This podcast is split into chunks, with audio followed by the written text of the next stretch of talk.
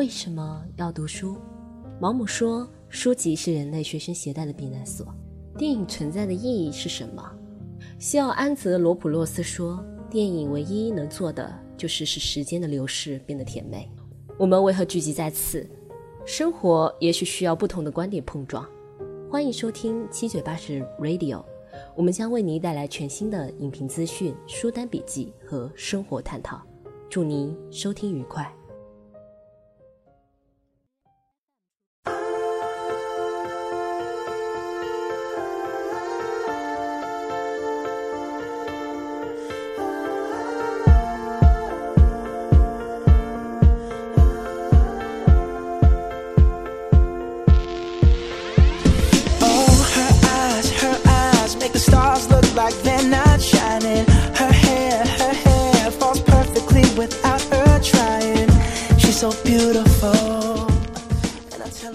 我们先说赵继伟，还是先说李大为？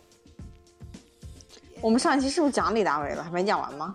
没讲完。上期上期我拉了一下，就是只讲了杨树跟那个白鹿，然后曹建军是浓重的笔墨，然后大为还没开始说，大为跟他师傅都没说。那就讲大为跟赵继伟呗，就这俩了。对，就其实就是杨。杨树，杨树是要批评一下的，我觉得杨树要批评一下的。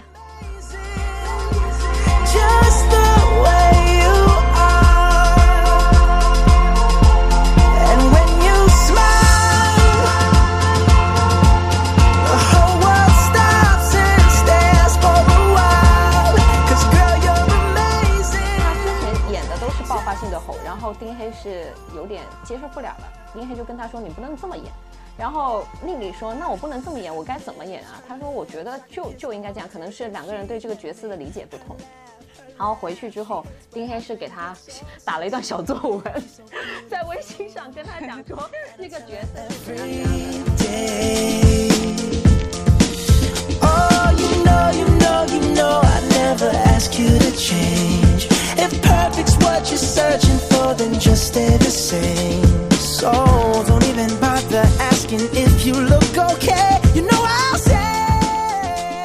但是我他已经不太记得了，说实话，间隔太久了。我直接当时看到，我觉得他真的很帅。什什么？谁？我当时看这个剧的时候，我觉得这里面最帅的是高潮。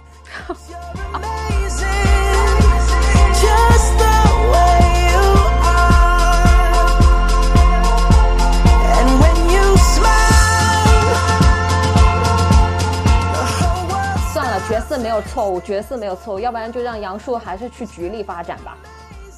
对，调去市局，不要再回来了。对对对，不要再回来了，然后再补多一个角色进去吧。我希望补多一个女警。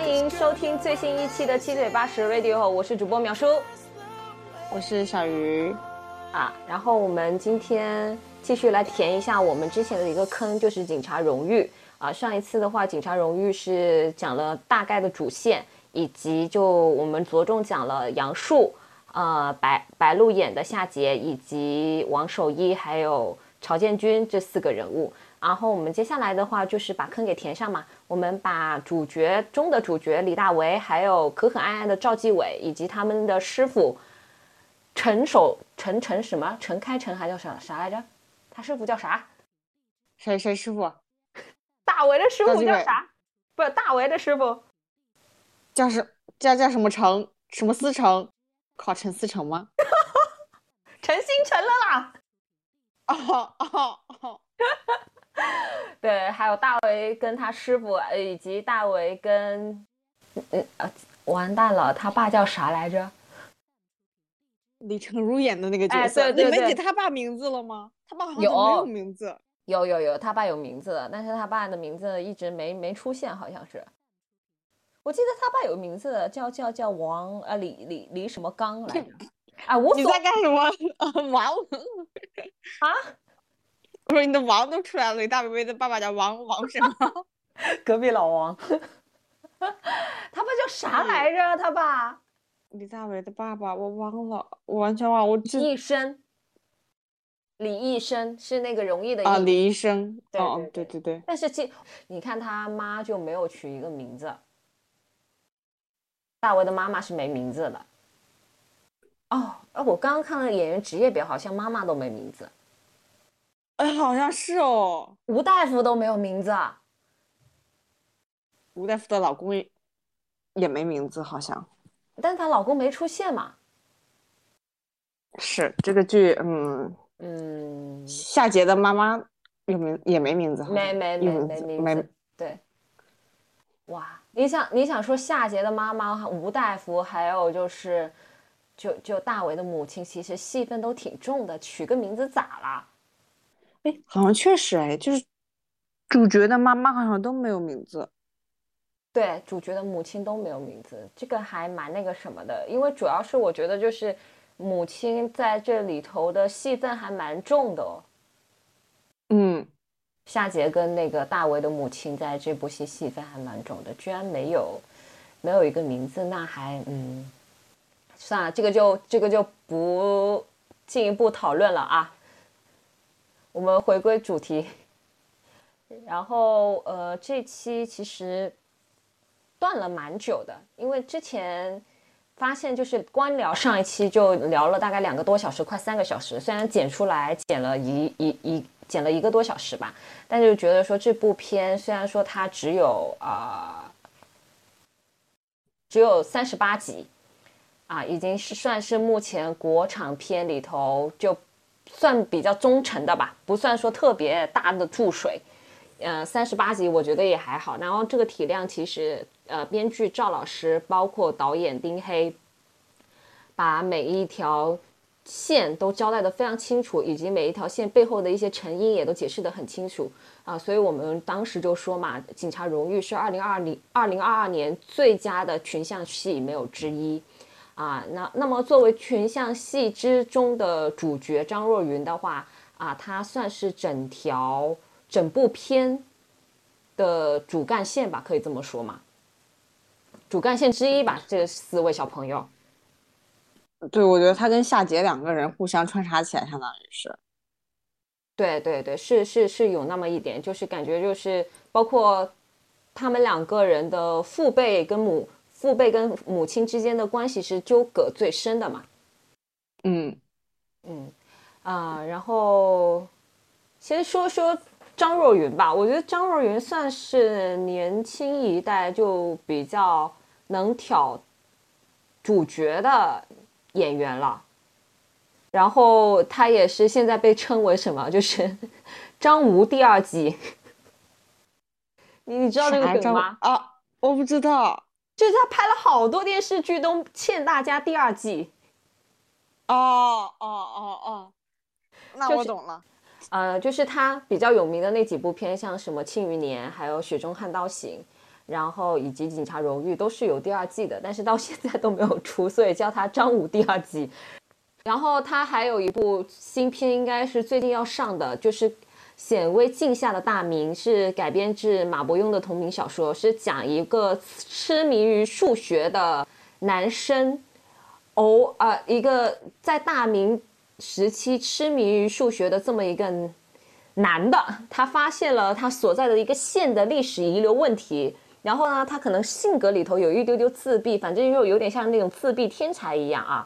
然后他试图去纠正这个错误的过程中，发现就是他卷入了各个利益集团的博弈中，就是就是马伯庸那种经典的那种争斗的剧。然后听说这部剧，呃，一共才十二集。然后这部剧呃主演除了张若昀之外，还有戚薇跟王刚、王阳、吴刚、高亚麟、费启鸣等等，就比较熟悉的面孔。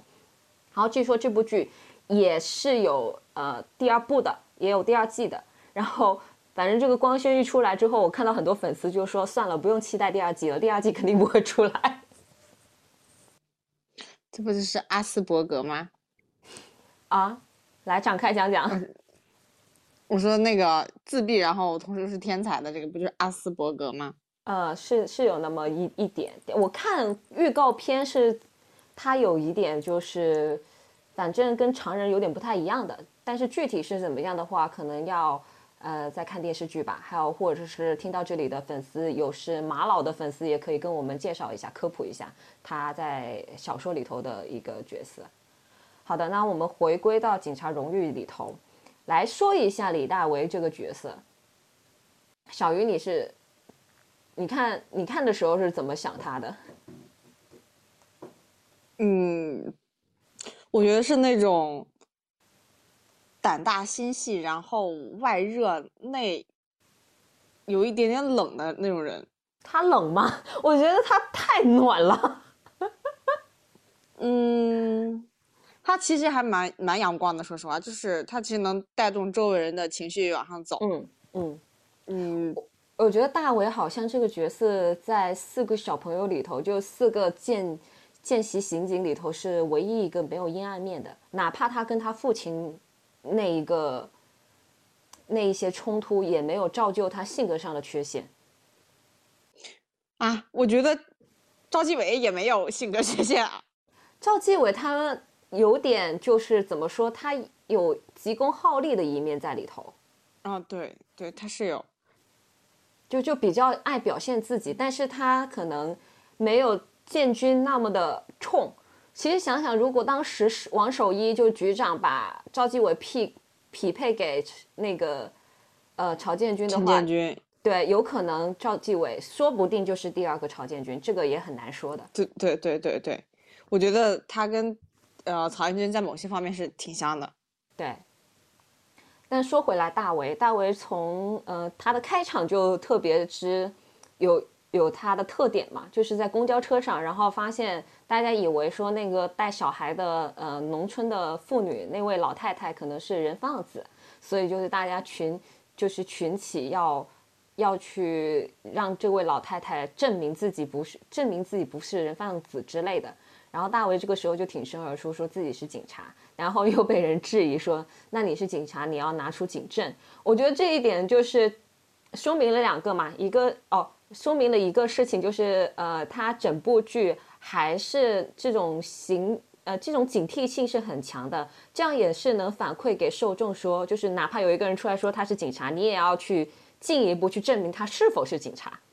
然后，因为大为他自己没有警证，也没有那个证明，所以他也是同样被质疑了，然后遭到了报警。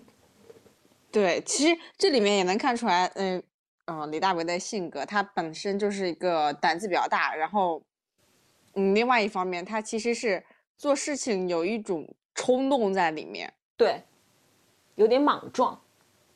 对对对，这其实是贯穿了他后面整个剧情里的，比如说后面去因为佳佳去打。佳佳的继父，嗯，哦，还包括说第一次出警之后，他一个人就是冲上去，呃，抓了两个人，但是自己手受伤了，就那个时候带着辅警一块冲上去那一次。对对对，我对我对戴辅警这块印象，就是他他的这一段冲突设计印象还挺深刻的，因为呃割完之后，他的师傅其实蛮反感他这样冲动的性格。就是有点莽撞，然后还跟他讲了一句：“你拿多少钱？人家辅警一个月拿三千块，让他为了这三千块卖命，你好意思吗？”那那个是是局长讲的，他师傅是直接凶他骂他，没跟他讲这些，然后还是跟他说：“你再这样子就不要干警察了，我也不想带你了。”然后他不就很生气嘛？然后同时同一时间，好像是杨树那边也发生什么事，然后他俩就在楼下站着嘛，就很。就就两个人很倔，在楼下站着，然后局长不就在上面吗？你们俩给我上来！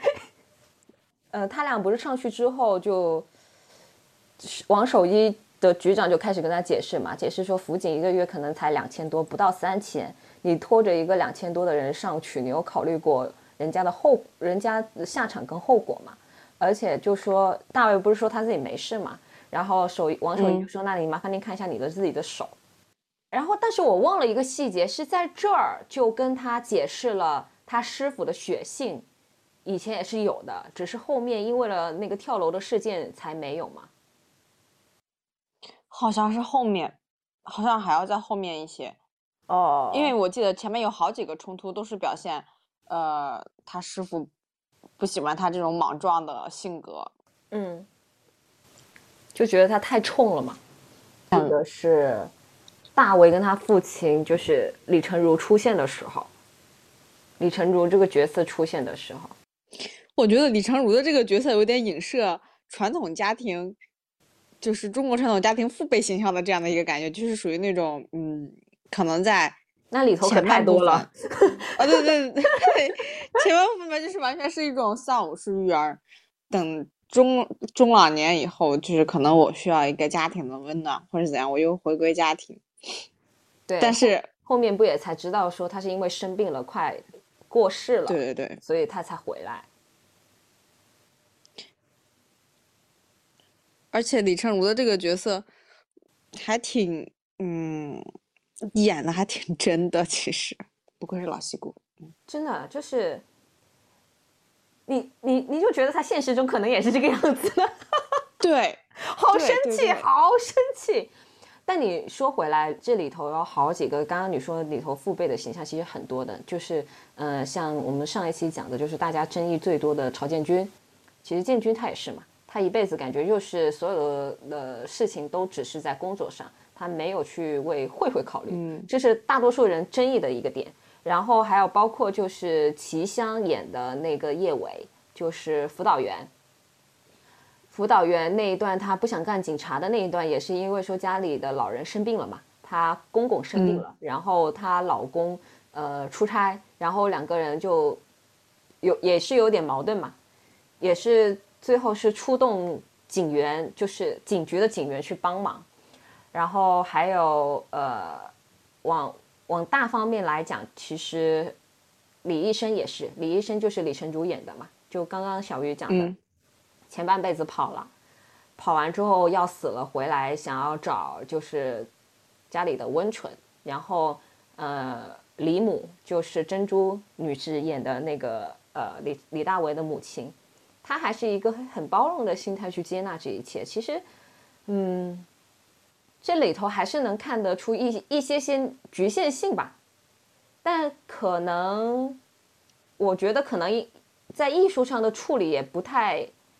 不太好去怎么样的去处处理这这个东西，因为他毕竟他可能看的受众还是比较偏年长的，或是比较中中年中老年的。我觉得可能如果他去处理成一个呃符比较符合年轻人的一种做法的话，他可能争议性更大。我不知道。嗯，但是另外一方面，我又觉得他们做出就是。就是像李成李成呃李医生，他作为一个天天出去跑的那种，类似于伪诈骗犯的这种样的，也不是诈骗犯，就是他天天出去跑的这样的一个角色，好像就是他好像隐隐约约讲讲讲是传销的那种头头，然后败露跑了的那种样子。对对对，然后你又你又感觉像呃曹呃呃像曹建军这样的一个角色。他一心扑在工作上，他想要通过工作来证明自己，从而给他给慧慧是叫慧慧吗？嗯嗯嗯，从而给慧慧带来一些就是自自信啊，或者是说让他有一些面子呀。嗯，编剧写这些就不可避免的会导致他很少回顾家里。嗯，是的。而且他们其实中中呃，你说，反而是局长下班的时候会拖着老腰去。跟老婆买菜，对对对对，而且好像局长就很少去讲他孩子的事情，感觉他好像就是没有去交代这一块，但是会给人家感觉觉就是局长是很顾家的一个人，而且他在家里很尊重老婆的那种。然后你你说说回来，编辑写李母一个人没有再婚，然后拉扯大大伟，然后是完全靠自己去承包啊，像个包工头一样，我觉得这个女性就。这里头，她其实描绘的所有的女性，其实都很坚强、很坚韧。哪怕是赵杰的母，哪怕是夏杰的母亲，我觉得她也是很坚韧的。只不过是我他呈现出来看到就是一个控制欲，然后一个凄凄爱爱，一个就是别人都顾管的。但是我们回过头来想，一个单亲母亲，即便是全局的人都帮他兜着，这个孩子能养大也是很很了不起的，我觉得。对，我们好像已经跑题了。那是是势必要讲到他的家庭嘛？我们不是在吐槽吗？对，然后其实那那你说说回来嘛，就是我们照着就是刚刚李医生这个角色说到，因为我们其实是要讲大为的那个父子情嘛。其实说回来，陈开成、陈星辰、陈星辰他也是没有尽到他做父亲的责任啊。对，其实我觉得就是这部剧妙就妙在每一个人都有自己的缺陷。但每就是他，他展示了非常真实的人的一面，就有他缺陷的一面，也有好的积极的一面。对，不会像是普通的傻白甜剧里面每一个人。我觉得其实呃，偶像剧有点对应以前那种伪光正的剧的感觉，就是这个人一定是完美无缺的男主角，男主一定要完美无缺，就是他没有什么伤害的地方，没有什么受过伤害的地方，然后拥有一个完美的家庭，同时他要对这个女主无限的好。对对对，哪怕公司投标我不要了，两亿不要了，我也要把他给追回来。我就觉得这个 好看了好多这种很傻缺的剧情，太扯了。对，然后我觉得我们刚刚其实也不算跑题，因为讲到这个地方的话，也其实是要对应下来的，就是陈星辰跟李大为这一对搭档，这一对呃师傅跟徒弟之间的搭档，其实就像我们上一期讲的，局长在看人很准。这两个人其实都是在各自的生活中去缺失了一部分的东西的。陈星辰是缺失了做父亲的责任，他在李大为身上是补补足了他这一部分的角色。对，那大为其实也在他师傅的身上补足了他对父亲的那种缺陷，就是那种呃养育啊，或者是陪伴啊的那种缺陷，跟一种教养的一种缺陷。这个搭档我觉得是挺妙的。是的，而且，嗯，李大为本身他其实是比较冲动的一个人，嗯。嗯，但是但是其实呃，陈新成不喜欢他的这个冲动，但是并没有磨磨掉就是李大为的这种冲动，反而是嗯，陈新成因为李大为的这种热情或者说这种冲动，又带回来了，又给了他重新的那种热情的感觉，就是让他活过来的感觉。对他其实就是从他身上看到了自己年轻的影子嘛，这这一部分其实也印证了后面局长跟大伟解释说，你师傅为什么常年要穿长袖，是因为当时的那个跳楼的事情嘛。那件事情我真的觉得说发生在任何一个人身上都是一辈子的阴影。对，就你那么拼命的想要去拯救这个想要去自杀的女孩，你骨头都磨出来了。但是因为支撑不住，这个女生还是去世了。然后你一辈子，你还要承受着她的家人的批评跟辱骂，然后最后也没有为了平息这件事情，警察这边也只能息事宁人，让他就是就是变相说降降，其实变相降职跟减薪了嘛，去平息了一些愤怒。你这样让一个人很热血、很一头冲的人，其实是很难去面对的。但是其实你发现没有，就如呃宁理老师自己就是播完之后的小作文里头写的一样，陈星辰这个角色他底子还是温厚的。嗯，因为如果换成建军的话，可能就没了。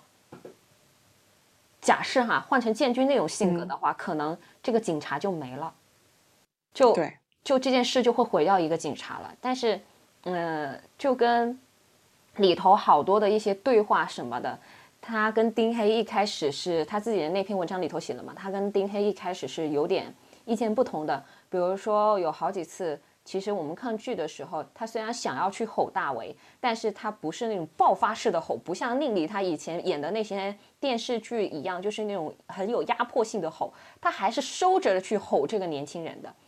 他之前演的都是爆发性的吼，然后丁黑是有点接受不了了。丁黑就跟他说：“你不能这么演。”然后丽丽说：“那我不能这么演，我该怎么演啊？”他说：“我觉得就就应该这样，可能是两个人对这个角色的理解不同。”然后回去之后，丁黑是给他 打了一段小作文，在微微信上跟他讲说 这个角色是怎样怎样的，然后跟他剖析讲说这个角色他面对了这么多不公，就是面对这这么多无奈的不公，他还依旧去站在自己的岗位上。他哪怕说他不想带队，但是王守义交给他，他都去做了。他其实是介于什么曹建军跟呃张志杰之间的，他还是底子是温厚的。然后宁林就被说服了，他就他就可能带入了去理解了，就是陈星辰这个角色，所以他后面演起来的，包括哎，你有看看过看他杀青的那个视频吗？哎呦，我第一次看到一个心狠，以前以前在我的心里都是那种心狠手辣的角色的人，在那里哭成，哎呦，哭的好可爱，就是宁宁老师哭的好可爱。我我没有看那个，我没有看到过那个啊！大家可以去搜来一下，搜就是宁理宁理杀青，警察荣誉杀青，他真的就是很使不得这个角色，就他很喜欢这个角色，他很舍不得这个角色。我真的觉得好的演员是会完完全全在他那一段时间去带入一个另外一个人物而生活着的。啊，我也觉得。这个时候就要点名批评两位了，杨树跟夏杰，我觉得他们没有代入。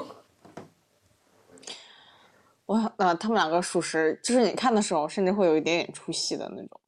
其实我蛮认同你上上次讲的，就是你觉得杨杨树跟夏杰两个人就是有点模式化的表演。我觉得他们可能已经在他们各自的那种舒适区演习惯了，来演这种生活化的、真实化的，他们反而比较难。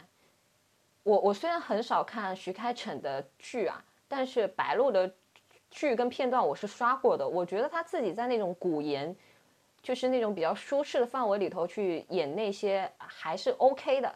但是放放到这里头的时候，你就会觉得他很努力，但是就就有点接不住戏。对，你能感觉到他在演。嗯嗯嗯，对，他在演，其他人是。按照这个角色，我就是这个人，对，我就是这个人，对对对对，是的，他是我在演，对，就是他俩就我在演啊，然后也在这里也感谢一下徐开骋吧，啊，感谢一下他之前发生的事情，第二季我们应该不用再看到他演杨树了，哎呦，这这这个事儿我们轮后面再好好喷一喷啊，现在先按下不表，后面再好好说一说，先按下不表。啊，然后说回来就是，嗯，大为嘛，你在整部片里头，你觉得大为给你留下最深的印象是啥？嗯，我感觉大为好像从来没有失望过一样。哦，就是他很乐观、很积极，是吧？嗯嗯，确实。而且大为其实是一个蛮有生活智慧的人。哇，他可太会了！对我印象最深的是他后面就是装骗子 去骗人那一段。对他，而且他跟杨树遇到不同的事情处理的时候，我觉得他跟杨树遇到同样的问题的时候，他可能更李大为的这个角色，他更倾向于解决问题，而杨树的那个角色是倾向于我要依靠现有的法律法条来支持你，就是感觉一个是站在道德和法律的制高点。嗯，你应该这样做。但是李大为的这个角色，他就是充满了生活智慧，就是那种，嗯，我只要能解决了这个事情，具体的手段，或者是说，嗯，他是不是走在灰色地带，好像并不是特别重要。是的。嗯，其实杨树代表了，就是可能有一些年轻人他是比较理想化的，就刚毕业的年轻是比较理想化的。呃，这种理想化并不是说不好，它会跟现实是有一定冲突的。但大为他就是那种，他既有他自己的理想，他保持出保保有了他的赤诚之心，但他同时他会根据现实中的问题来进行调整。就是他不傻，大为很不傻呀，大为可聪明了。他虽然看起来很傻，就是他那个发型太傻了，不知道为啥。而且他全场一直都在乐乐呵呵的，就是这个很乐观的一个人。他就是，然后他也很能出来的嘛。对，他也很能体贴别人，是一个很心细的人。你看，呃，像赵继伟一直在派出所里面睡觉，然后不回家，他就主动跟赵继伟提出，这样你可以租我的房子，嗯，卧室啊，客厅，对，客厅啊。杨树其实也是他说过去跟他一块住的嘛，对。然后为了减轻他们的压力，就特特别是为了减轻赵继伟的压力嘛，就跟他讲说那个房子是他妈妈是他妈买的还是租的来着？租的，然后说他要把这个房子租出去，好吧？要减轻他妈妈的压力。亚夫的，对对对对对。而且李大为就是，呃，脸皮也挺厚，其实就是，嗯，感觉也不会因为外面说他什么而去改变自己。嗯，大为他其实他的性格就觉得说，真的原生家庭很重要。你看，哪怕他爸，他不是因为为了他，也是因为他父亲的原因，所以想要立志当一个警察。然后你我还记得，就是他第一天就是报道完了之后回去嘛，跟他妈妈两个人可开心了，唱那个什么“日落西山红霞”。哦，对对对，你会觉得他，哎呦，就是嗯。李大为的母亲真的是一个非常非常就值得尊敬的一个女性，就是虽然她是个值得尊敬的，就是她还不仅仅是个值得尊敬的传统女性，在母爱这方面，她还有自己的那个呃工作，然后她还很乐呵，而且在自己父亲去世啊不是呸，在自己丈夫去世之后，她其实也能往前看的，她这种乐观肯定是感染到了跟传授给过呃给大为的。然后他妈就是那种热心肠，典型的热心肠。后面他后面大为让他妈去帮夏杰的妈妈，就是把夏杰妈妈引出来的时候，那一段也很好笑。其实啊，然后其实我觉得他们两个重点之间可以讲一下佳佳。嗯嗯嗯，对，就是嗯，在佳佳之前，他们两个其实已经能够互相理解，就是李大为和陈先生其实已经能够互相理解了。如果通过佳佳事件之后，对。因为陈新成身上的那些弱点和人性的那种闪光点就更显现了。对，其实是这样子的，就是我们前面漏了一点点，就是刚刚不是讲到了他大为的父亲嘛？是因为大为穿着警服跟他父亲在街上推染，然后被人家录下来了，然后那一段就是别人不知道的话，还以为是那个呃那个啥，那那那个那个什么，就他呃警警警察跟打人嘛，对吧？对对对对对对，然后。是陈星辰是第一次在局长面前为自己的徒弟讲话，但是他表面没有露出来，所以所以后面是局长告诉了大为，大为才知道就是他的师傅是那种就是外外冷内热的那种人。然后我觉得这里头处理也处理得很好，就是你要像放在别的那种注水的电视剧里头啊，这一段肯定就是要拉个三四集，对吧？拉个三四集才知道说他是对他好的，但是他这里没有。他这里立马就是大为去跟师傅倒个，就是倒水，在那个枸杞里头倒倒热水给他，然后两个人就把算是有点把话说开了。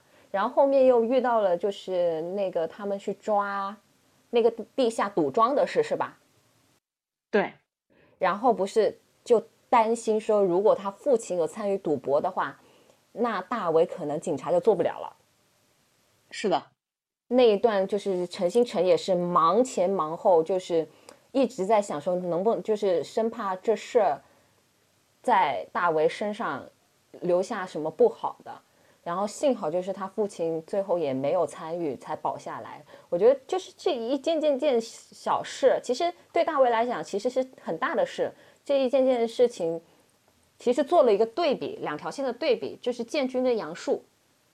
你会发现建军跟杨树杨树这一对，就是师傅是有锅甩给徒弟，陈星辰跟李大为这一对是徒弟出了事儿，师师傅一直挡着。然后后面不是，我还记得就是杨树被孤立的时候，是只有他俩陪着坐在他对面吃饭的，就就是他那种师师徒的一条心，才为后面佳佳的事情做了一个很好的。情感上的铺垫，嗯，佳佳其实就是陈新成的女儿，嗯嗯，但是陈新成他因为之前的犯了错误之后受了处分嘛，啊，不是错误，就是救人事件没有救好，然后受了处分，对，妻离子散了，就是他老婆，对他老婆就带着他的女儿佳佳嫁给了一个有钱人，然后呢，呃，陈陈新成可能应该也是日常工作，并没有怎么去管佳佳。嗯，直到有一天他在路上看到佳佳，发现佳佳浓妆艳抹的出现在街上。等陈新成去追过去的时候，佳佳就已经跑了。嗯，然后李大为看到这个之后，就天天去，呃，佳佳在的那个酒吧里面去蹲佳佳。佳佳那时候在做一个类似于卖酒卖酒的女，对对对，有点类似那种陪酒和卖酒的那种角色。其实就提成嘛，卖酒提成。然后，然后后来终于，李大为的热情感动了佳佳，把佳佳带回家，就带回了他住的地方。对。然后佳佳在那个时候告诉了夏杰。对，他被他的继父夏杰是从小就认识了，所以他对这个姐姐是有一定的安全感的。然后他就告诉了夏杰，他被他的继父性骚扰了。对。然后夏杰就把这个事情告诉了李大伟，不知道怎么办，所以他就告诉了大伟。告诉了李大伟，大伟告诉就是在问下一步该怎么办，要不要让佳佳回去？因为当时佳佳的妈妈一直在让佳佳。住回去，对，呃，佳佳这里有一个前情提要，就是佳佳的母亲其实是一个挺没有主见的人的，而且她带着佳佳嫁给她的新继父之后，其实是完全没有财政上的自由，是一直在听命于这个新的丈夫。对，因为我嗯就没有工作了，应该是因为佳佳后来有一句台词讲的就是，如果我讲出来这句话，那我的妈妈怎么办？她什么都没有了。对，类似于这样的句话，具体台词我不太记得了。嗯，然后哦，李大为听到这件事情之后，就跑出去准备，就说揍佳佳的继父。对对对，说我来解决。对，听完之后很生气，冲出去了。然后这个时候惊醒了杨树跟赵继伟，他们两个也追上去了。最后三个人一起 揍了佳佳的继父。这里头挺其实，在去的路上也挺好笑的。对对对，你讲。呃，就是因为他们前前面你不是说就大为一直去蹲点嘛，嗯，哦，前面应该一开始就可能上一集我们也讲了嘛，就是他们就大家全都老高老高找找不到找不到那个陈星辰，然后后面他们就想了一下，找不到陈星辰只有一个原因，就是要么就是他前妻那边找过来了，然后所以就是陈陈星辰肯定又郁闷了，然后整个警局的人因为都认识陈星辰的前妻，所以去找他都没有用。就让大为去找，因为反正那个他老婆也也不认识大为，应该不太会拒绝。然后也就因为这个事情，大为才知道就是前因后果嘛。就像刚刚小鱼说的，就是大为会去那个夜总会附近蹲点，然后夜总会附近他就刚好那几天是赵继伟跟他师傅还是跟另外一个搭档，就是在那里巡逻，然后。那李大为就跟他讲说：“麻烦你，你就是挨着这个夜总会走，挨着夜总会这条边走，然后说什么伟伟你就这样。”然后他说：“伟伟，我不能这样。”对，你就看出来，其实赵继伟是一个蛮胆小谨慎的一个人，他很在乎自己的。对，他说什么？说打给他打感情牌，他说感情能有能有 我这份工作重要吗？就就还蛮可爱。他其实很很担心。编制和转正问题，对对对对对，他超级担心的。但是到了后面，就是大为要冲上去揍呃那个继父的时候，因为 他被挠了一下嘛，然后他就转过来说：“我还没打你，你竟然敢打我！”然后赵继伟就冲上去了。其实就是他只是嘴上说说，但那个时候对他来讲，他已经觉得这份友情跟替佳佳做这件事情已经重要过他转正这个事了。对，所以呃，他们三个其实就是杨树、李大为和赵继伟三个人去打佳佳继父的时候，被别人拍下来了。对，然后嗯，那个人拿这个视频去要挟局长、派出所长，对，就是要解决这个开除那个谁谁谁。对对对，然后这个时候其实赵继伟又展现了他对。我能不能转正呢？我的编制怎么办呢？我会不会被开掉呢？夏姐，你要还是蛮担心。你要不然跟所长再说一下。对。但是你会发现，就是因为这种对比，你才觉得赵继伟这个人很很真实、很可爱。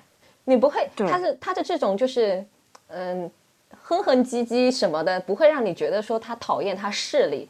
你会觉得他当时说这么一句话，可能也就是想要缓解一下那个氛围，并不是说他真的想这么做。但是在前面，在呃，应该是在发生立功前的那件事情，就是他不是呃，纪赵继伟其实前面有一件事情导致他差点就是破坏了整个部署嘛，还是已经破坏掉了？破坏了。对他破坏了整个部署，然后导致那一次就是他师傅差点啊要受处分，他也要受处分。但那个时候是李大为、杨树跟夏姐都帮都安慰他，然后师傅也稳下了他这份工作。其实是从他那一次之后，赵继伟是整整个心理路程是有改变的。如果换成就是这件事没发生之前的话，可能他也不会轻易的就去去参与到这件事里头来。对。就是人物的成长，他整个逻辑是顺的，他的情感铺垫也是有的，所以我觉得这个剧的群像写的真的很赞，而且这每个四个人的性格都完全不一样。对，而且他们是，就是真的是在打辅助，就真的每个人都在为对方打辅助，然后都在包括说赵继伟，他其实是后面嘛，到最后面蹲点蹲那个呃撬后车厢的那个事，对吧？对，他不也差一点就被老警察给那什么了嘛？就老警察一直在后面捅刀子嘛。但是，他也是在建军的一些啊什么语言的疏通跟指导下，他很好的去缓解了这些问题。嗯，而且建军那个时候就跟他讲：“你跟我很像。”对对对，就执着嘛。对他其实那时候已经放下来对于立功的这种。执念了，嗯，但，但是赵继伟还是想要干出一番事业，因为他到时候那个时候他就觉得说，其他三个朋友都已经在各自的岗位找到自己的价值了，但他好像就是还没有一个发光发热的一个事迹，嗯，而且赵继伟的这个角色，他其实有点类似于我们现在常说的小镇做题家。嗯，是的，以刑侦什么第一名出来的那个还是吧？他是对，而且他对刑侦专业的毕业生，而且他本身家庭应该是蛮贫寒的，对，所以他才会在刚刚开始的时候，就是总是，呃，住派出所，然后特别有眼力劲儿，眼力劲儿挂引号哈，就是比如第一个上来端茶倒水呀，然后打扫卫生啊，拖地啊，嗯，看看偷纸尿布的视频。对，就这个时候，你其实能感觉到这个这个年轻人他想做一些什么，但是他想做什么有点太过于明显了。对，就反而让会让人觉得他有一点点的功利。是的，是的。但是其实你往下看，就会觉得这可能就是他当时的出身，或者是他他当时的这种状态，他能想到的自己能够为自己身上的这份编制或者说这份职业能带来的能做的最好的事情了。就是他已经尽了自己最大的努力，想要保证自己的。能够转正，或者说想要保证自己对有一个良好的上下级关系，是的，嗯，他其实也蛮真的一个人，是的，其实我们现实生活中是有这种人存在的。然后，嗯，其实赵继伟这个角色是很能去代表他们这一群这一这一类型的人的。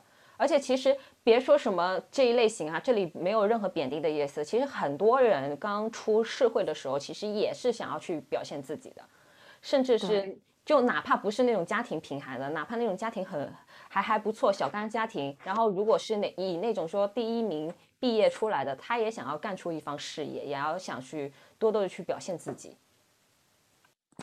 对，嗯，所以我觉得他。就是所长看人真的是很准，他把这样一个有拥有迫切想要建功心的赵继伟，把他给放到了最最平和，然后最能最能就是沉下心来的。他师傅叫啥？张志杰。张志杰身边，就是其实张志杰去教了赵继伟怎么慢下来，对，怎么稳住自己，对。我们是不是，我们是不是从大为那边跑题跑太多了？我们要不要把？是感觉好像赵继伟都快讲完了。完了，对。free free free 一点，反正大家就跟着我们的节奏走啊。然后说回佳佳佳佳那一块嘛，其实佳佳这个事情之后，不仅是大为缓解了，就是佳佳跟师傅之间的关系。嗯，其实他跟他他跟师傅之间的关系也是有一有有一个很大的进步的，有一个很大的进一步的。就这个事完了之后，他跟他师傅之间是默契是非常好的，而且哪怕在后面就是关于案子里头有不同的看法，两个人会心平气和去讨论，没有再像前面那种就是剑拔弩张，就是我知道但我不想说，我知道你什么意思，我也知道你的顾虑，但我不想说，我犟着。但后他后面是没有的，包括我觉得处理最好的是那一段，就是后面要抓岳薇那个大案子。嗯，就就只只有他师傅很相信那个女孩，但大为是有点就是代表着一种就很常见的那种受害者有罪论。你你也不能说大为不好，他他就是用，就是他势必这部剧里头要有一个人来站在那个受害者有罪论来提出这个事情。关于岳薇后面的那个剧那个嘛，就是一个东北那边的警察，然后因为放了事之后。被开除了，然后他开始在物视物色一些年轻的女性，就是强暴他们之后，又说是他们自愿跟自己发生了关系，是那个案子嘛？然后里头那个小丽对吧？我记得那个女孩，对对，小丽就是一直说她是被强暴的，但是由于她跟好几个警察讲的供词都没对上，所以导致大家都怀疑他。再加上说很他很早就辍学了，然后又因为。呃，父亲娶了新的妻子之后，新的妻子不欢欢迎他，然后他通过，就有点像叛逆期、青春期的小女孩，想要通过自己的一些叛逆的举动去引起父亲的重视，然后没有嘛，然后是唯独只有陈星辰愿意去听他讲，然后这个时候就可能这部剧里头，我觉得我个人猜揣测揣测啊，可能需要一个受害站在受害者有罪论的这么一个人去。说出一些话，就去说出说啊，他是不是骗人的呀？他干嘛干嘛的呀？然后再由陈星辰来扮演好的那个角色去讲说，我们要多给一点信任之类的。对对对，制造冲突一定会有不同，一定要需要两个两个人去制造的。对，然后这个时候我觉得处理的最好的就是大为，他虽然不信，但是他很有耐心的去听自己师傅的说的话。然后，从而他也很有耐心的去为这个女生再做笔录，而没有就是完完全全说，呃，我不信，所以我抗拒，然后我没有去很负责任去做这些东西。是的，而且他们两个好像还是用的年假，还是去去的吗？过年的时候去看。哦，对对对，去出了个差。对，冰天雪地里。是的。但但其实好，我我后面想了想，就是他他他不是每次都会开车上山嘛，然后去埋那些尸尸尸体嘛？尸体，嗯。但是我我觉得还还有一个 bug，我到现在都没有想清楚，就是你尸体拖拽其实是有那个痕迹的呀。然后他们不是说就是追到山上的时候就发发现发现不了岳薇的身影嘛，不知道她去哪了嘛，就跟丢了嘛。他可以抱起来吧，也不一定非要拖拽。一个男的抱一个女的尸体也没有太困难吧？是是这么说，但是那还有就是，他好像是找不到脚印了，还是好像是找不到脚印了。我后面是听我就我楼下，我可是最后两集我是跟楼下的那个姑娘一块看的。我楼下那个姑娘是东北人，她说其实这里头最大的一个 bug 就是东北的雪是硬的。就人必走过，必留痕迹，不可能说找不到痕迹的，哪怕你风雪再大。哦，加一，我也觉得，嗯。然后我听完之后就觉得，哇，神奇！赵老师是不是南方人？哎，南方的雪不留痕迹吗？雪踩上去不都是留痕迹的吗？他可能是想说，如果雪软的情况下，风雪再大，它就会掩盖掉了，会不会是这个意思？但是如果是土硬跟雪硬的情况下，它踩上去痕迹是很难，就是没掉的。以我北方的生存经验来讲，除非雪特别大，然后你刚刚你就是你刚走的时候，那个雪刚刚下，你踩的那个印记不是很深，那是可能可以掩盖掉的。如果下了很久，就是你一脚踩踩下去比较深的话，后面的雪无论下多大都是会有那个凹痕在的。是的，嗯。而且他还就是大冬天一个人，说那个土也是挖不动的，因为那个土是冻僵的。对，是冻土。对，所以是挖挖不动的。如果挖的话，会很大动静。你一个人雪橇是挖不动的。所以他跟我说这些都是 bug。哦哦，我想起了一个东北的，呃，连环杀人案。他们我忘记是东北哪个地方的了。他就是把人从火车站或者是过路的借路的人骗到他们家，杀了人之后，把人直接放他们家地窖里。哦，我好像听说过。然后地窖就发臭是吧？没有发臭，他们最后破案是因为，嗯，他们他把骗来的那些女性，他让那些女强迫这些女性去卖淫。嗯嗯嗯。然后呢，呃，这些女性在杭州卖淫的时候被一个警察就被打黄打到了，然后当时就是只是以打黄扫黄打非来审讯他们的，其中有一个女的突然就绷不住说。他们在哪哪有什么什么什么，然后就发现了这起连环杀人案。哇，那他怎么能做到就是把手伸就从东北伸到南方这一块？那它的它的那个光系网就很大喽。也没，就很早以前了，这是应该是两千年前，而且那个时候都没有联网，我记得小时候治安还挺差的。哦。我看一下，是不是哈尔滨的十一名卖淫女被碎尸，通过 B B 机找到了恶魔凶手？不是，不是 B B 机。我搜了一下哈尔滨碎尸的好多哎。啊，我觉得其实下岗下岗潮那段时间经常有。是的，九一一九九一年的案子，我发给你。是的，之前不是说嘛，就是东北其实蛮多，就是下岗潮的时候，蛮多那种就是没有钱，然后载着自己的妻子去那什么的嘛。嗯，对啊，而且更惨的是，你没有钱，就是那些去嫖的人，他们也没有钱。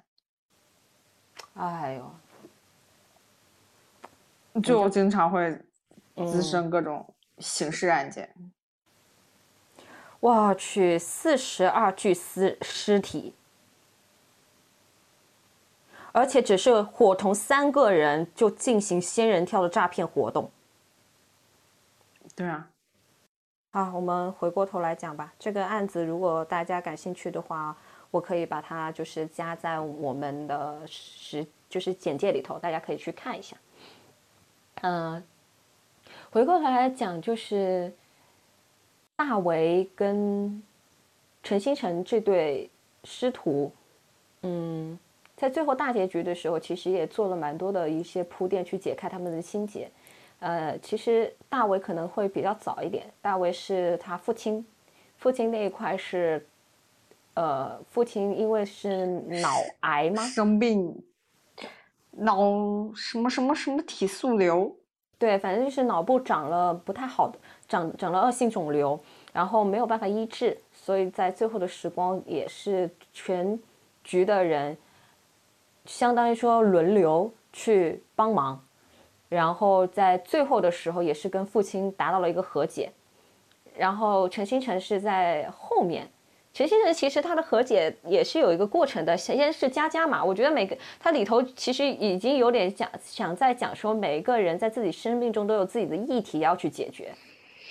对他先是跟佳佳就是父女关系上达成了一个和解，然后就是最后一次，那个跳楼的，对，嗯，他跟过去的自己和解，对他跟嗯大伟两个人薅下了那个两百多斤胖的那个姑娘，给他救下来了。虽然那个姑娘最后还是去世了，但我觉得他最后那个去世那一块儿其实是要。呃，讲夏桀的和解嘛。夏桀因为小时候父亲的去世，看到那些血，他有点恐惧。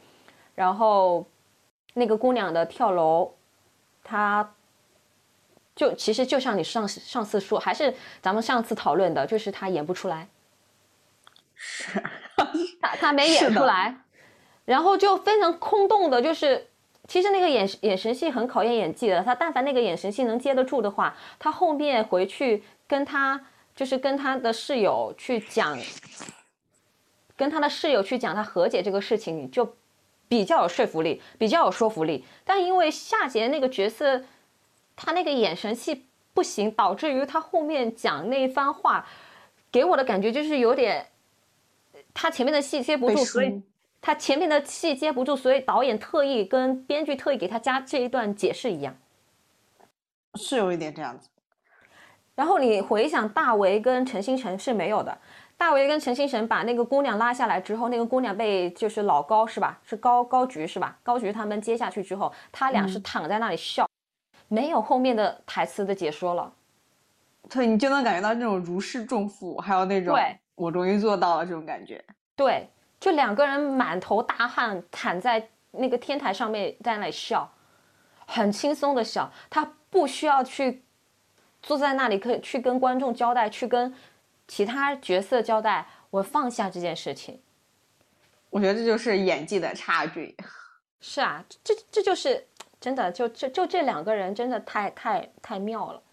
然后还还有就是后面还有一个嘛，后面是他们去抓谁来着？然后大为说里头有一个人长得跟他师傅很像，有吗？有有有，他们两个不知道去抓抓谁，然后李大为跟他讲说：“我刚刚冲进去的时候以为是你，然后干嘛干嘛的，就是在在打骂打笑。”然后我这个细节我本来没怎么在意的，是后来我刷到，呃，B 站一个 UP 主就 Nobody，他是一个他是中他是浙传的还是哪里，反正是呃一个专门研究电影这一块的一个 UP 主，他在里头有一个他讲了一个细节，就是。他俩在讨论里头那个人长得很像陈星辰的时候，两个人是把那个井麦关掉。就他们在开这个玩笑的时候，是把这个井麦关掉的。就是李大为其实是个心很细的人，他知道这种玩笑可能不能让别人听到，这样子也不太好，然后把它关掉的。然后他师傅是冲他说了两句之后，关掉自己麦，说：“我当时也吓了一跳，真的跟我长得有点像。”然后两个人在那里笑。我完全没有注意到这个细节，哎，但这个细节很有意思。对，这个细节很有意思，但我忘记了这个细节是在抓什么里头，就是有的，然后还还蛮蛮有玩，蛮好玩的。就是，嗯，这部剧真的是从那些细枝末节去体现主角的一些之间的一些默契，之间的一些情感的升华。对，不需要，这就让我想起来前两天我妈看了一个劣质。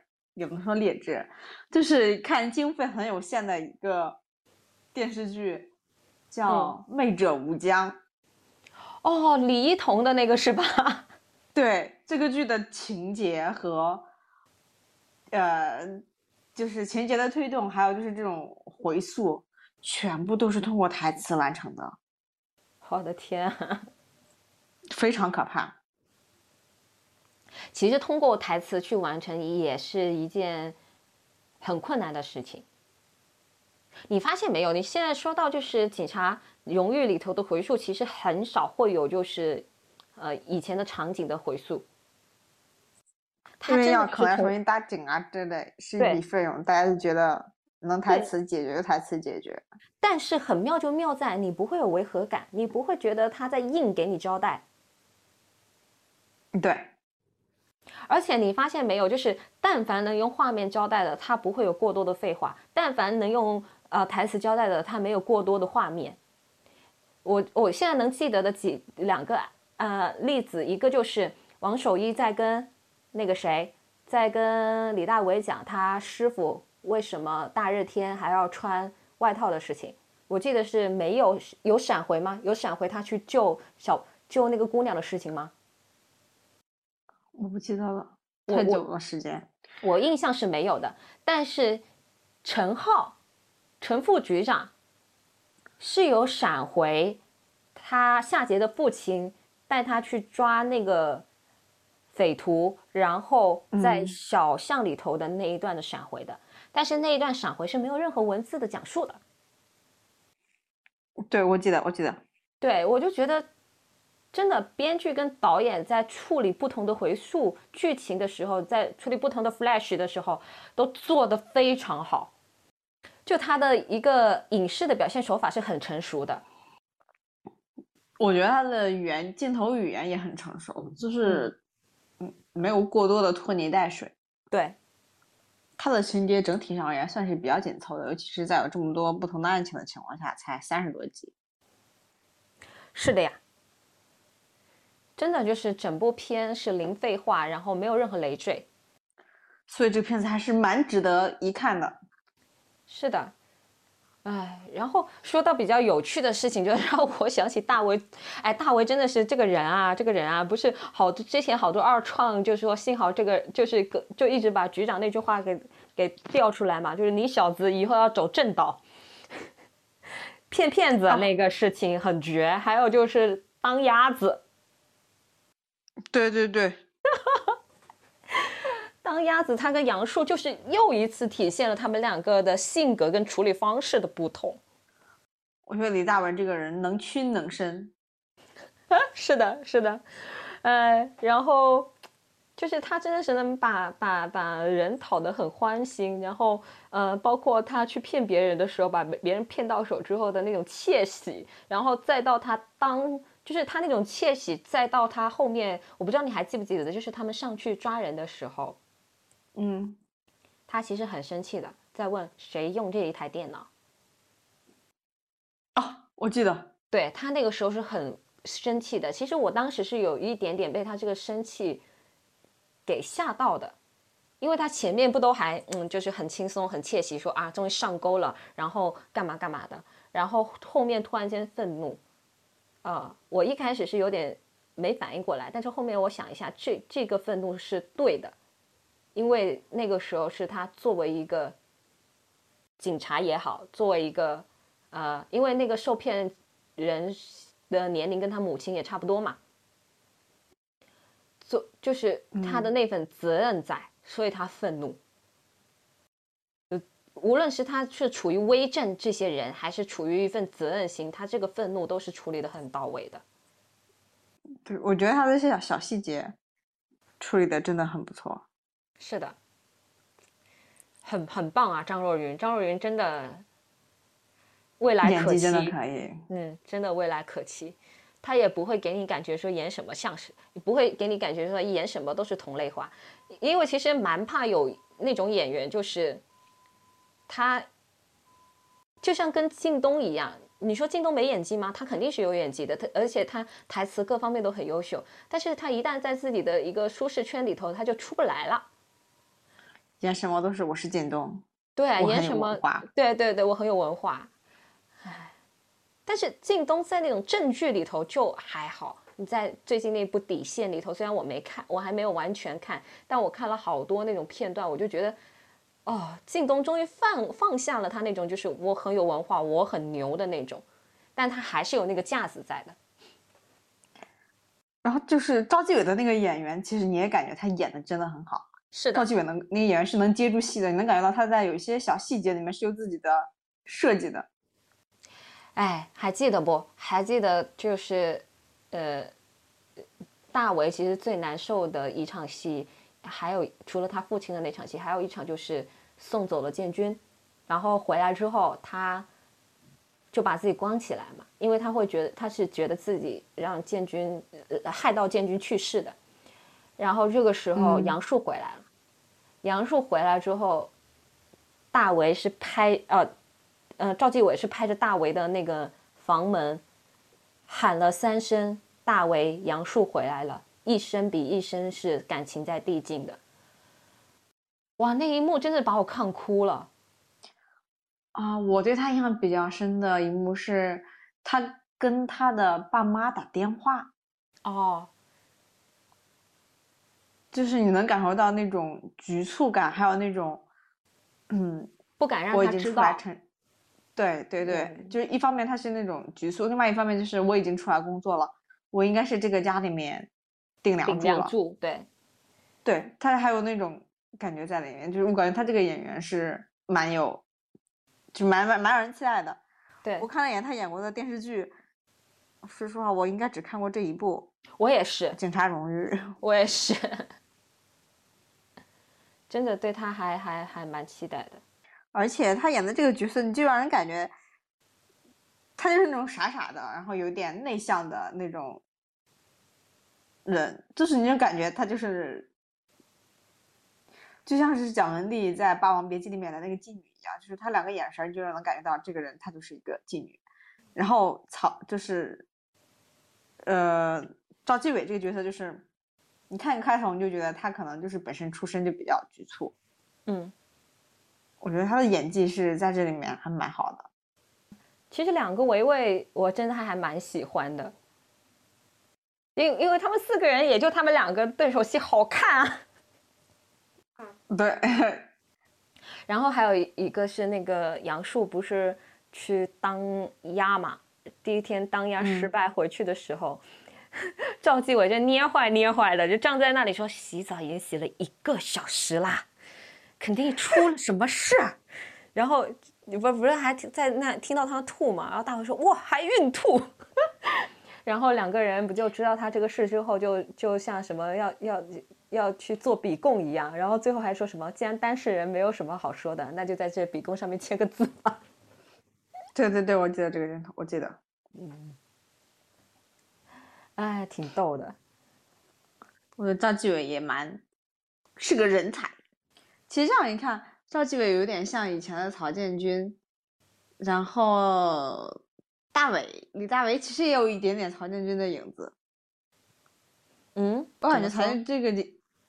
嗯，李大为这种就是我一上来我就要去他他其实，在李大为在开头的时候，他就是也是那种我想要立功的这种一个心态，就是他比较冲动的那两次。但是他其实前面做事有点，我觉得，我觉得他的根本出发点可能不是立功，根本出发点就是。对自己很相信，相信自己的能力。对对对对对对对，他他倒不是想要去邀功或争功什么的，他就想证明自己。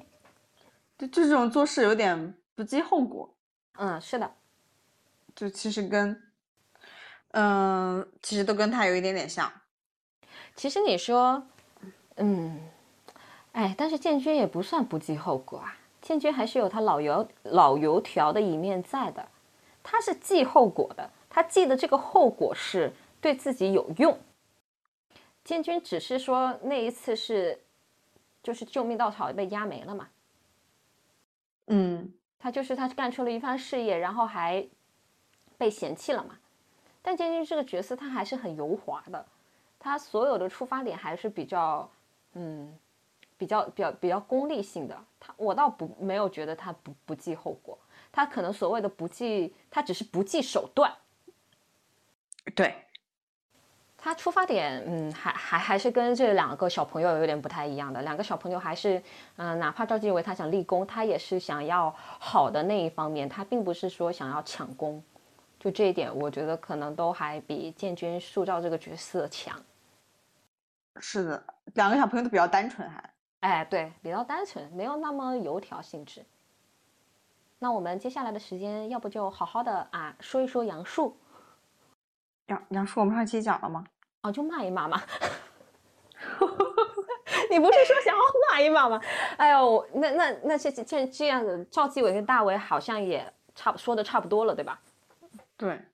然后我们讲一下志杰吧。志杰真的是这个角色，我真的觉得李小川老师演的太好了，好到我跟小鱼经常忘记他。哦，对，就感觉他就是那种片警，他就是片警啊。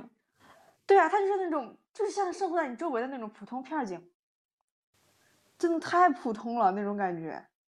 对，然后他其实无论是他他，因为这四个人其实对应他们，他上面也四个人嘛，陈星辰、陈浩，嗯啊，曹建军跟张志杰，其实也有点对应的关系在嘛。张志杰在他们中间就是一个润滑剂，但是他又不是那种老好人。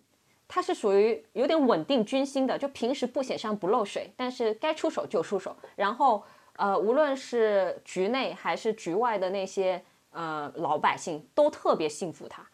不是有一次出警是赵继伟嘛？然后那些老百老百姓就就是问，就是是你师傅呢？张警官呢？就说明他那种权威性啊和那种信服力啊。跟跟那种亲和力是很强的，对，而且你发我发现他他是一个什么都会的人，哎，就是他当片警，并不是因为说，嗯，我可能只能当片警，他是我什么都可以做，但是当片警我也很乐意那种感觉。是的，就是你前期看的时候，你会觉得他好像只能处理一下这家的猫丢了，那家的那个钥钥匙忘了拿，锁门锁了这种问题。但你看到后面，发现他也可以抓贼，他也可以去跨省、跨市去处理案子，而且他最。他是属于那种跨警啊，或者是抓这种大的，他的那个布局都处理的非常好。再包括他跟跨景区合作的那些警察处理的也都非常好。然后这一点正正的就对应了后面赵继伟自己一个人在抓那个后备箱的时候，他心有余力不足，做了一个很好的一个对比参照。而且他应该是结尾里面唯一一个被叫走去学习的人，对不对？我记得结尾的时候，赵他他要被拨去市局还是哪里学习？就每个人每都有自己的路，就是你哪怕是那种就踏踏实实的，也能在自己的岗位上发光发热。我觉得这种人心态真的很重要，就很稳啊，而且就基本上没有看过张志杰就是失控过。嗯。而且他看到赵继伟钻牛角尖儿，或者是怎样，他都是一种很普通的心态，就是我都是从这个年纪过来的，我也知道他们在想什么，犯错是不可避免的。对，而且他没有，他其实跟其他师傅是不一样的。陈浩是护犊子，再加上说他夏杰的爸爸救过他，所以他有点不知道怎么教，然后又碍于他有点保护保护欲过重过强了，然后又碍于他妈那个样子也不敢教。那陈星辰呢，就是。别扭，啊，很想教，但别扭。呃，然后，然后他再加上说前期可能就是两个人师徒的关系还没有融合，所以别扭没教。曹建军就更不用说了，他那种就是功利心很强的，永远把自己放在第一位的。你要让他怎么就放下戒备心去教一个杨树也比较难。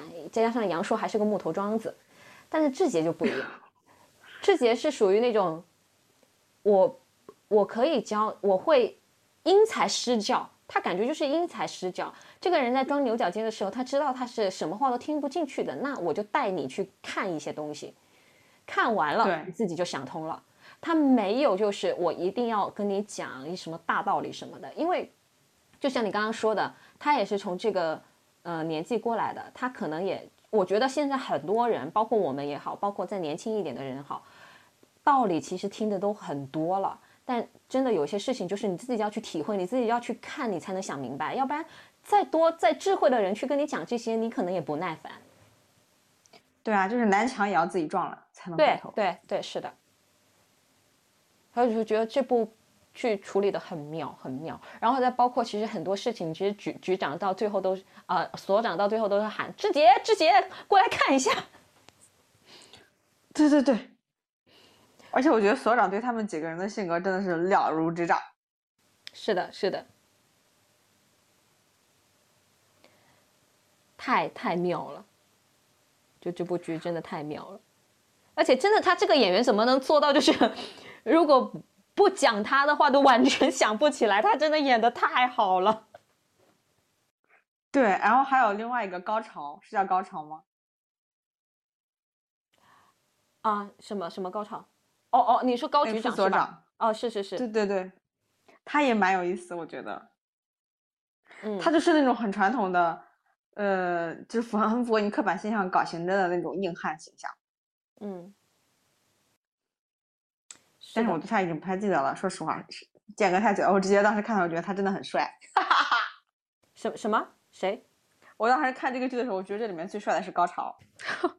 啊，是啊，高局是真的很帅啊，而且高局最后就是所长在跟呃所有编编编剧啊，然后什么人员说告告白的，就是说很感谢大家最近的陪伴啊，这这几个月来的陪伴什么什么的，高潮是在那里默默的流泪，他太可爱了，而且我真的觉得，我觉得高潮也是一个挺妙的一个角色。呃，虽然笔墨也不多，但是也是穿插在好他们好几个人的那个呃剧情中嘛。就是他当时就是不愿意带，不愿意带徒弟。哦，对，说他自己就是你从他们上也能看。是的，是的。你其实是能看到他们有一就身为那种也不能说老油条，就是那种 推脱我的工作已经很忙了，不要给我再加再加额外的。对对对对对对对，是的，是的，太好笑了。而且其实感觉他一直都在盯那种长线的案子，可能也没太多时间在局里。对他每次出现就是有重大事情的时候。对，然后他对夏姐的母亲也很好笑，不是有一次太生气了吗？拍桌子嘛，拍完桌子就对不起，太好笑了。我觉得这个剧里的每一个人做的事情都很符合他本身的立场，或者说他的性格，对，很很不会做一些很突兀的事情。对对对对对，哎，真的太好笑了，怎么能这么好笑？就高高潮也是蛮好笑的，而且高潮其实，嗯，他对这几个小朋友，他好像对赵继伟挺凶的。他他对这几个小朋友好像都还可以的样子。没有，他好像对赵继伟挺凶的。他对喜欢大伟，然后对赵继伟有点凶。因为赵继伟凶的原因，好像就是因为他那一次，呃，破坏了他们的那个部署。哦，他对赵他比较喜欢李大伟，是不是觉得李大伟很机灵？哎，对，说这小伙子会来事。对，然后赵继伟其实是有一点点，就是有那种好心办坏事的感觉。嗯，那啊，杨树还没慢呢。不守难得的人是没有前途的。还好他没有被封杀，被封杀万一去下架了怎么办？但是我觉得也不会有人找他的呀。后面不是把就是相关的剧啊、相关的合合作什么的，人家那个微博都删了，就不知道后续怎么样了。反正我看是微博都删了。我觉得他渣男行为。对我我我觉得就是张天爱，张天爱真的太可怜了，这姑娘。古力娜扎也也也也都挺可怜，这两个姑娘。但张天爱的那一篇。那篇声明写的太棒了，不是那篇声明，就是把录音甩出来之后那句话，希望不要更多，希望没有以后没有更多的姑娘受伤，我就觉得大气。我我对这个里面印象最深的只有那个啊，男的女的？哦 哦，因为她前男朋友是出柜了。What？对，张天爱的前男朋友出柜了，所以她应该有阴影。但是说实话，我觉得现在像。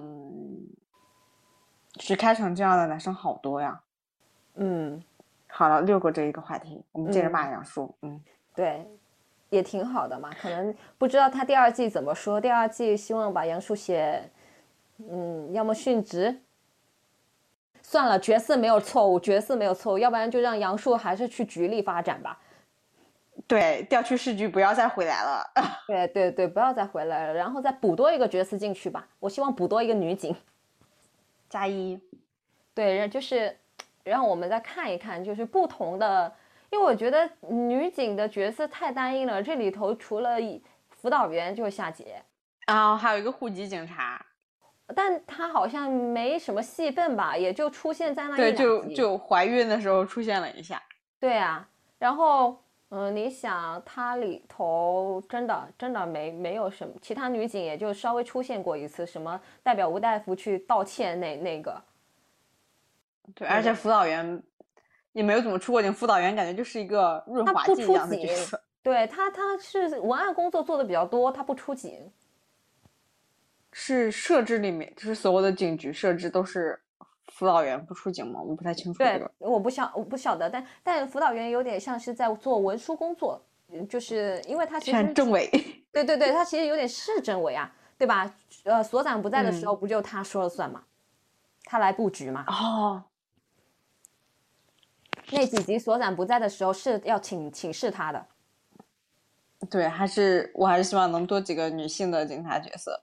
对，我可以让我们看一下。因为之前，嗯呃，之前日本有一部呃女子警察的逆袭，它是一部动漫，然后呃它是一部动，它是一部漫画，然后改编成动漫，也有真人剧，呃，就还蛮有意思的，也是一个小的派出，类似于派出所里头的两个一个巡警，两个交通巡警之间，然后他们也会去处理不同的那种案件嘛。就遇到很多不同的案件，包括凶杀什么的都有，就还蛮有意思的，就是能让你看到了里头有三个女警吧，有三个女警会有那种呈现出三个不同样的性格跟三个不同样的处理方式，还蛮有意思的，大家可以看一看。那就希望我们的国产剧出现更多这样的女性角色。对。然后我真的不想看恋爱戏，你可以让他谈恋爱，然后可以把这个男朋友就是写在他们的台词里头，不需要出现，也不需要为了这个恋爱戏而互相纠葛。我现在对感情戏没有那么有兴趣。对，我觉得我觉得完全，因为我之前看就是张若昀之前好，他他还欠了一部第二集，这就是《法医秦明》嘛，他跟李现还有就是焦俊艳演的嘛。然后在里头，就是李现的女朋友是从头到尾都没有出现的，只出现在他们台词中。我觉得这种就已经很好了，因为你想，现实生活中同事之间也不可能连你的男女朋友都见到的呀。对，对吧？那你可以就是这样安排，就比如说吃个饭，哎，你你们俩最近怎么样了？然后可以稍微这样说一说，插科打诨过去了，然后出警。我我觉得这都能很好的去体现这个女警她的日常生活，甚至她没有男男朋友也是 OK 的嘛，我觉得。我觉得，就是有的剧有或或者有的编剧就一定要给职业剧或者这些奇怪的剧安一点感情线，好让大家能够追一下。没有必要，真的没有必要。优秀的优秀的剧不需要感情线。是的，而且它应该是自然而然的，而不是说强加进去的。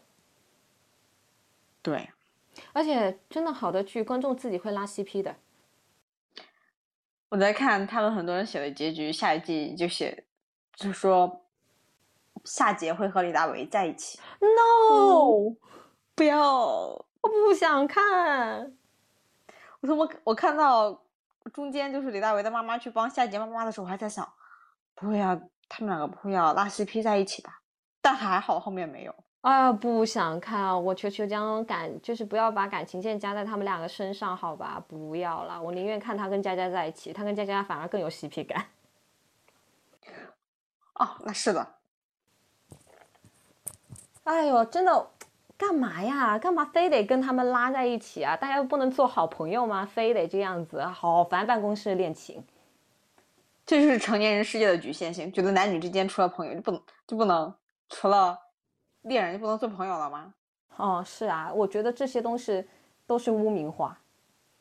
对，好的，那我们今天的录制就到这里结束啦。然后十分感谢大家的收听，我们下一期再探讨要录什么。如果想要听我们录更多的节目的话，也可以在我们呃那个这期播客下面留言。然后如果这期播客里头有讲一些呃。剧情出入的地方也欢迎指正。那我们今天到这里了，拜拜，拜拜。无求什么，无寻什么，突破天地，但求夜深奔波以后能望见你。你可否知道么？平凡亦可，平淡亦可，自有天地。但求日出，清早到后能望见你，那已经很好过。当身边的一切如风，是你让我找到根蒂。不愿离开，只愿留低，情是永不枯萎。而每过一天，每一天这醉者，便爱你多些，再多些，至满些。我发觉我最爱与你编写，以后明天的心灵，而每。过一天，每一天，这醉者，便爱你多些，再多些，至满些。我最爱你与我这生一起，那句明天。風高路斜。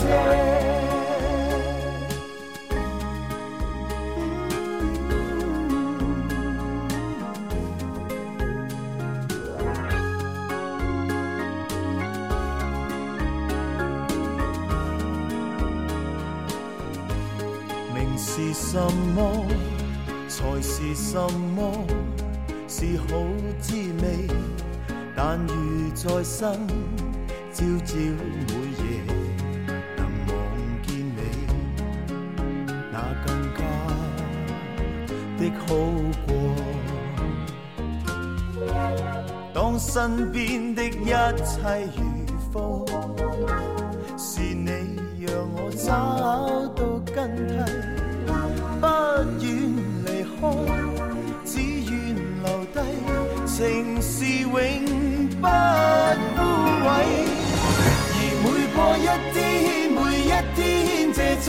者，便愛你多些，再多些，至滿瀉。我發覺我最愛與你編寫，哦哦以後明天的深夜，而每過一天，每一天這醉者，便愛你多些，再多些，至滿瀉。我最愛你与我這生一起，哦哦那句明天风高路斜。而每過一天，每一天这醉者，便愛你多些，再多些，至滿瀉。我發覺我最愛與你編寫，哦哦以後明天的深夜。而每過一天，诚心者，便爱你多些，然后再多一些。我最爱你与我这生一起，哦哦，那句明天风高路斜。